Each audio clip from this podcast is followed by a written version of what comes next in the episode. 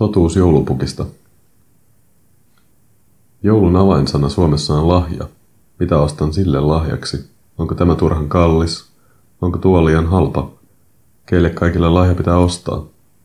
Onko tämä lahjapaperi aivan hirveätä? Ja se kaikkein isoin kysymys joulun jälkeen, mitä sait lahjaksi? Eikä ainoastaan lasten keskuudessa. Lahjojen suunnittelu ja antaminen mietityttävät. Miksi niissä tuntuu olevan niin paljon pelissä? Lahjasirkus myös ärsyttää. Jouluisen ostohysterian mainostus alkaa jo varhain marraskuussa. Kun tietoisuus kulutuskulttuurin kestämättömyydestä ja ympäristöhaitoista kasvaa, lahjanannon perinne joulun näkyvimpänä sisältönä joutuu kritiikin kohteeksi. Sekä hipsterit että taloustieteilijät tulevat kuitenkin arvostelussaan monesti ohittaneeksi lahjailmiön sosiaalisen ja kulttuurisen puolen. Mitä lahjojen antaminen siis edustaakaan? Sidon sinut itseäni lahjanaruin. Lahjojen rituaalinen vaihto nähdään antropologiassa eräänä tärkeimmistä keinoista ylläpitää ja huoltaa sosiaalisia verkostoja. Kenties tunnetuimman teoreettisen näkemyksen aiheeseen tarjoaa yhteiskuntatieteen klassik Marcel Mauss, jonka mukaan lahjan arvo ei ole tavarassa itsessään. Lahjan merkitys piilee ennen kaikkea sen sosiaalisessa arvossa, joka liittyy lahjan antajan ja vastaanottajan väliseen suhteeseen sekä molempien sosiaaliseen asemaan. Lahjanvaihdon sosiaalinen ulottuvuus näkyy esimerkiksi lausahduksessa ajatus on tärkein. Ajatus on siis tärkeämpää kuin lahja itse. Mistä tämä ajatus lahjan takana muodostuu? Maus kehottaa tarkastelemaan sitä, mistä lahjojen vaihtaminen koostuu. Hänen mukaansa vaihtoon sisältyy kolme velvollisuutta. Ensimmäinen niistä on lahjan antaminen, joka on ensimmäinen askel sosiaalisen suhteen rakentamisessa. Toinen on lahjan vastaanottaminen, joka merkitsee ehdotetun sosiaalisen suhteen hyväksymistä. Kolmas velvoite on vastavuoroisuus. Vasta lahja on osoitus vastaanottajan hyveellisyydestä ja kunnallisuudesta. Lahjat eivät ole silkkaa materiaa. Ne ovat sosiaalisesti elossa. Tämän voi todentaa penkomalla omaisuuttaan. Kaapeissamme on tavaroita, joita emme tarvitse, joista emme pidä ja joista rehellisyyden nimissä haluaisimme eroon. Posliininen lintu kuitenkin nököttää vitriinissä vuodesta toiseen, sillä se on lahja rakkaalta äidiltä. Kirjahyllyssä tilaavia romaani, jonka aihepiiri ei voisi vähempää kiinnostaa. Se ei lähde divariin, sillä se on muisto edesmenneestä vaarista. Osa lahjan antajaa tuntuu asuvan häneltä saadussa esineessä. Maussin mukaan osa lahjan antajaa siirtyy lahjaan. Lahjojen vaihdon myötä osapuolet ikään kuin sulautuvat yhteen. Tätä lahjojen sosiaalista luonnetta ja niihin sisältyvää mystistä voimaa Maus nimitti Maareilta lainaamallaan termillä hau. Hau on lahjan henki tai olemus, joka takaa vastavuoroisen eleen eli vastalahjan. Se on osa antajaa ja siirtyy lahjan mukana vastaanottajalle, mutta sen tavoitteena on palata takaisin kotiin vastalahjan muodossa. Ajoittain hau muistuttaa olemassaolostaan huonon oman tunnon äänellä. Tunnemme syyllisyyttä siitä, että hyvän tahdon ele on jäänyt toistaiseksi vastaamatta – ja riittämättömyyttä, kun lahjaan ei ole varaa vastata samalla mitalla. Maus muistutti, että englannin kielen lahjasanalla gift oli muinaisgermaanisissa kielissä kaksoismerkitys. Se tarkoitti myös myrkkyä. Ruotsin ja saksan kielissä sanalla on nykyään jälkimmäinen merkitys. Väärin käytettynä lahja onkin myrkkyä. Se voi aiheuttaa lahjan vastaanottajalle huolta ja pakottaa tämän osaksi epäsuhtaista sosiaalista yhteyttä. Näin lahja voi toimia myös manipuloinnin välineenä.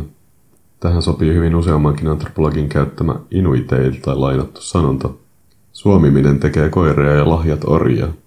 Englanniksi whips make dogs and gifts make slaves. Pelkkiä pehmeitä paketteja. Lahjat ovat arvostuksen, rakkauden ja ystävyyden merkkejä, mutta myös vallan ja ihmissuhteiden symbolisia ilmenemismuotoja.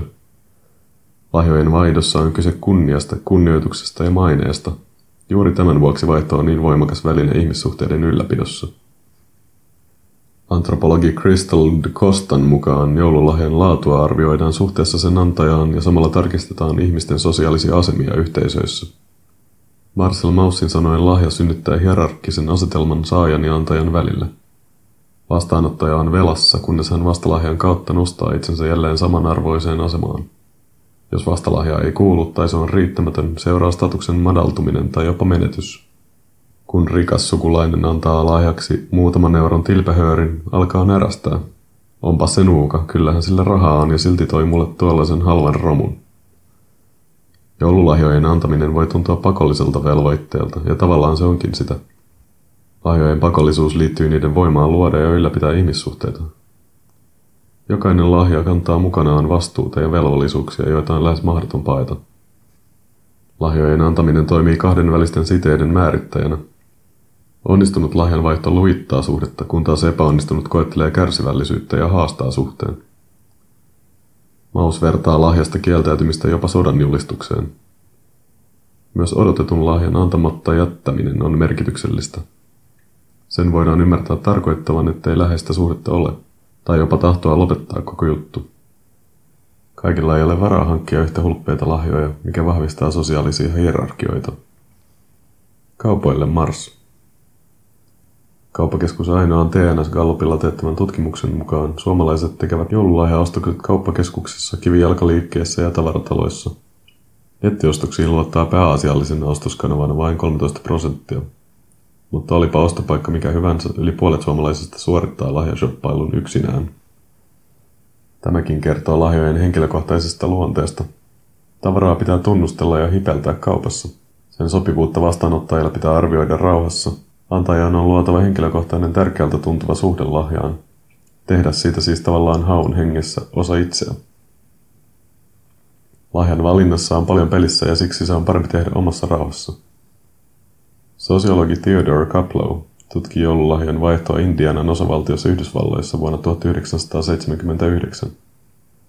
Vaikka Kaplow havaitsi prosessissa monia tiukkoja sääntöjä, tutkimuskohteena olleen pikkukaupungin asukkaat kiistivät sääntöjen olemassaolon täysin. Asukkaat kokivat joululahjat vapaaehtoisena spontaanina rakkauden ja ystävyyden osoituksena. Kuten Kaplown tutkimat amerikkalaiset, mekään emme usein ole tietoisia niistä moninaisista kirjoittamattomista säännöistä, joita joululahjoihin liittyy. Millainen lahja on sovelias, mikä on liikaa, mikä liian vähän, milloin lahja annetaan, kenelle, miten lahja kääritään. Suurin osa joululahjojen vaihdoista Suomessa tapahtuu lähisukulaisten välillä. Se, kenelle lahjoja tulee hankkia, heijastelee usein kyseisen kulttuurin sukulaisuusjärjestelmän periaatteita ja hierarkiaa. Kaikissa kulttuureissa esimerkiksi sisaruksille ei anneta lahjoja.